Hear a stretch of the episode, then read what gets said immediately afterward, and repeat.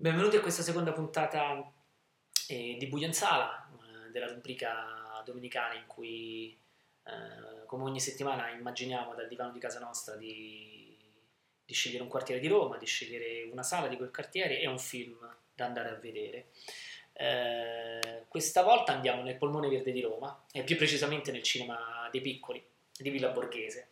Per arrivarci però prima bisogna camminare un po'. Siamo immaginate in cima a Via Veneto, alle nostre spalle si vede l'ambasciata americana, l'Hard Rock Café e un po' più in alto una terrazza su cui un'enorme scritta Martini, bianca, rossa e blu illumina tutta una fila di palazzi e la strada sotto, per capirci quella che si vede eh, nelle prime scene della grande bellezza.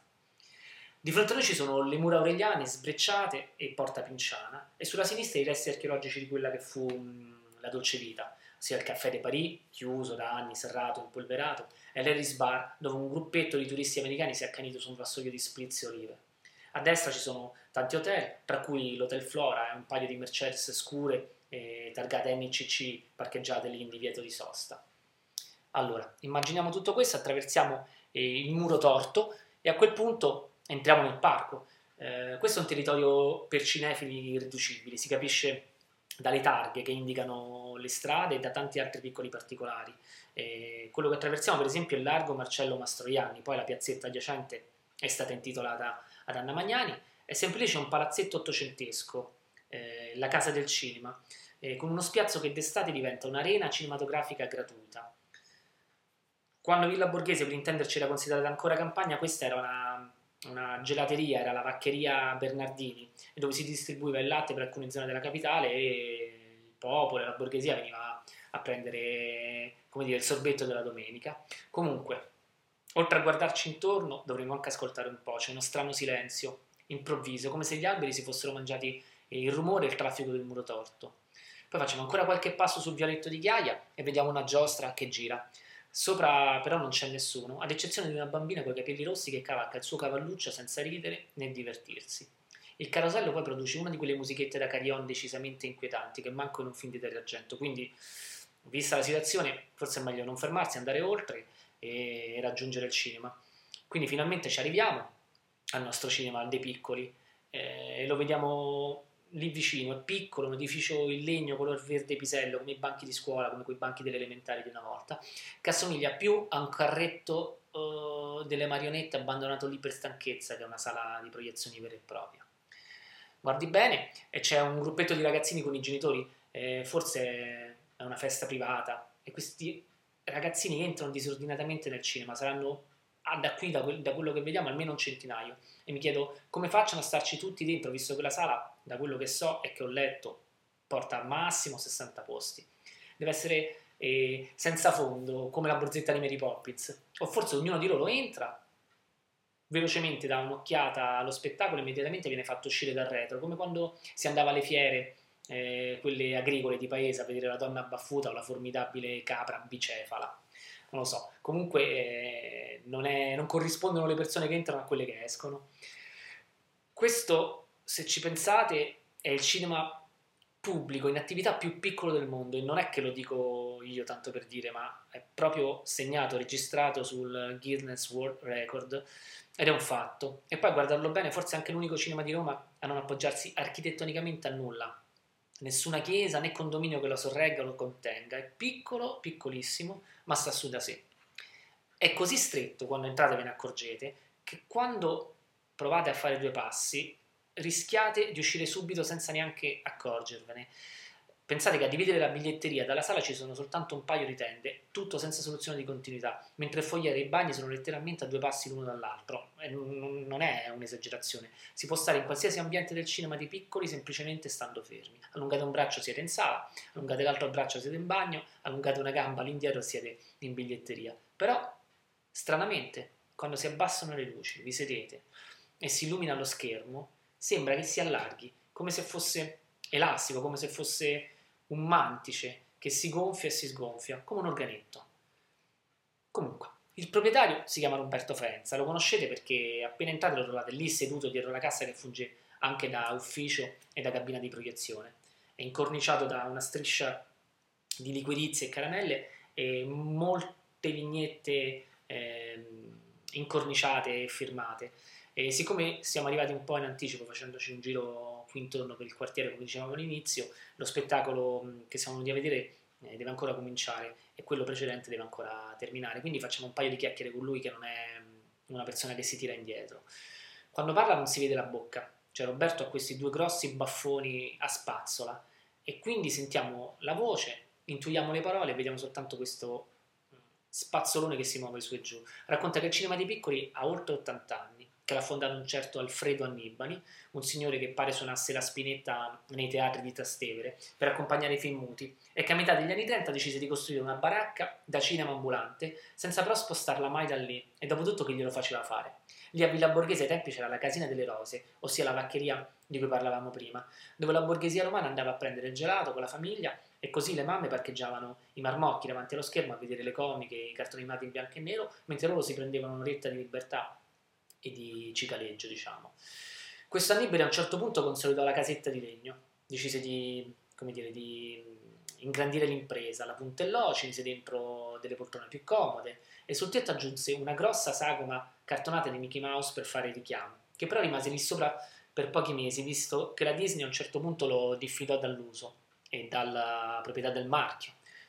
Però che fece il tipo? Anziché toglierla del tutto, la spostò all'interno dell'edificio, dietro le assi di legno. E così adesso se eh, riusciamo un secondo fuori, guardiamo la facciata e la studiamo bene, ci accorgiamo che dietro le due finestre che ci sono su quella specie di mansarda eh, ci sono due grandissimi occhi cartuneschi da topo che ci guardano e ci spiano. E quello è il Topolino che, che si è, come dire, rintanato da una settantina d'anni all'interno del cinema dei piccoli. Comunque, i cinema di Roma sono pieni di storie, sono, sono degli screen di vicende eh, di famiglia eh, che molto spesso si intrecciano con le vicende della città stessa, di Roma, e questo cinema non è da meno. Pensate che Roberto, mentre ci racconta eh, la storia di questa sala storica, eh, ci parla anche del padre, che per esempio ha avuto molto a che fare con la storia cinematografica e culturale di Roma. Il padre era un dirigente del Partito Comunista che girava, racconta lui, eh, per i rioni di Roma in Vespa, eh, col tentativo di promuovere tutti i film sovietici degli anni 50 e 60, insomma di fare una propaganda culturale massiccia. Ed era anche la stessa persona che insieme al mitico Renato Nicolini si inventò la rassegna estiva del cinema di Massenzio e anche quella leggendaria manifestazione che conosciamo tutti quanti e che fu l'estate romana. E dentro questo cinema ci sono molte storie così, ma chiaramente Roberto ce ne racconta in maniera... Eh, come dire, centellinata. Anche perché poi si è fatta l'ora, tra un po' tocca a noi entrare, sono usciti i ragazzini, perlomeno quelli che ero riuscito a contare eh, dall'ingresso. E il cinema dei piccoli, dispetto uh, della facciata così fanciullesca e fiabesca, non proietta però soltanto film per ragazzi, anzi fa una programmazione abbastanza eterogenea. Infatti appena cala il sole Roberto smonta le bobine dei cartoni animati e mette su un film di autore, ma di quelli tosti per capirci. Eh. Per esempio due settimane fa in cartello c'era Herzog incontra Gorbaciov, tanto per dire. E così questa sala conserva la sua doppia anima, quella giovane e quella adulta allo stesso tempo. È come un bambinone con le rughe, e poi come dargli torto, dopo tutto è un bambinone di 80 anni. Comunque, il film che vediamo oggi, che abbiamo scelto di, come dire, di, di consumare qui al De Piccoli questo pomeriggio, è Appuntamento a Belleville. È una pellicola del 2003 diretta da Sylvian Chomet e ci sta molto bene secondo me con la sala che, che abbiamo visitato oggi, perché è un'opera d'animazione che ha avuto un successo sia tra un pubblico adulto che tra un pubblico di, di ragazzi, di giovani, ma indubbiamente il successo più forte l'ha avuto con la, con con la fascia d'età più adulta. Eh, racconta di Champion, che è il protagonista, è un ragazzino col pallino del ciclismo, pallidissimo, tutto naso, con gli occhi grossi, liquidi, cerchiati di nero, assomiglia a Fausto Coppi, chiaramente il, la citazione da parte del regista, del disegnatore è voluta. Eh, questo ragazzino vive con la nonna, che si chiama Sosa, e col cane Bruno. Eh, sin da piccolo tutto ciò che desidera Champion è pedalare. La nonna infatti non spreca questo talento, anzi lo incoraggia, lo foraggia, all'inizio gli regala prima un triciclo, e poi successivamente, quando è più grande, una bicicletta con cui Champion parteciperà al Tour de France, allenato dalla nonna e dal cane stesso. Durante la gara però viene rapito da due ambigui personaggi, due armadioni vestiti di nero che non fanno altro che fumare. E questi energumi, diciamo così, lo, lo prendono, lo rapiscono, lo prelevano e lo impiegano in una bisca come ciclista da batteria, lo sfruttano come se fosse un levriero per le scommesse, le, le corse clandestine.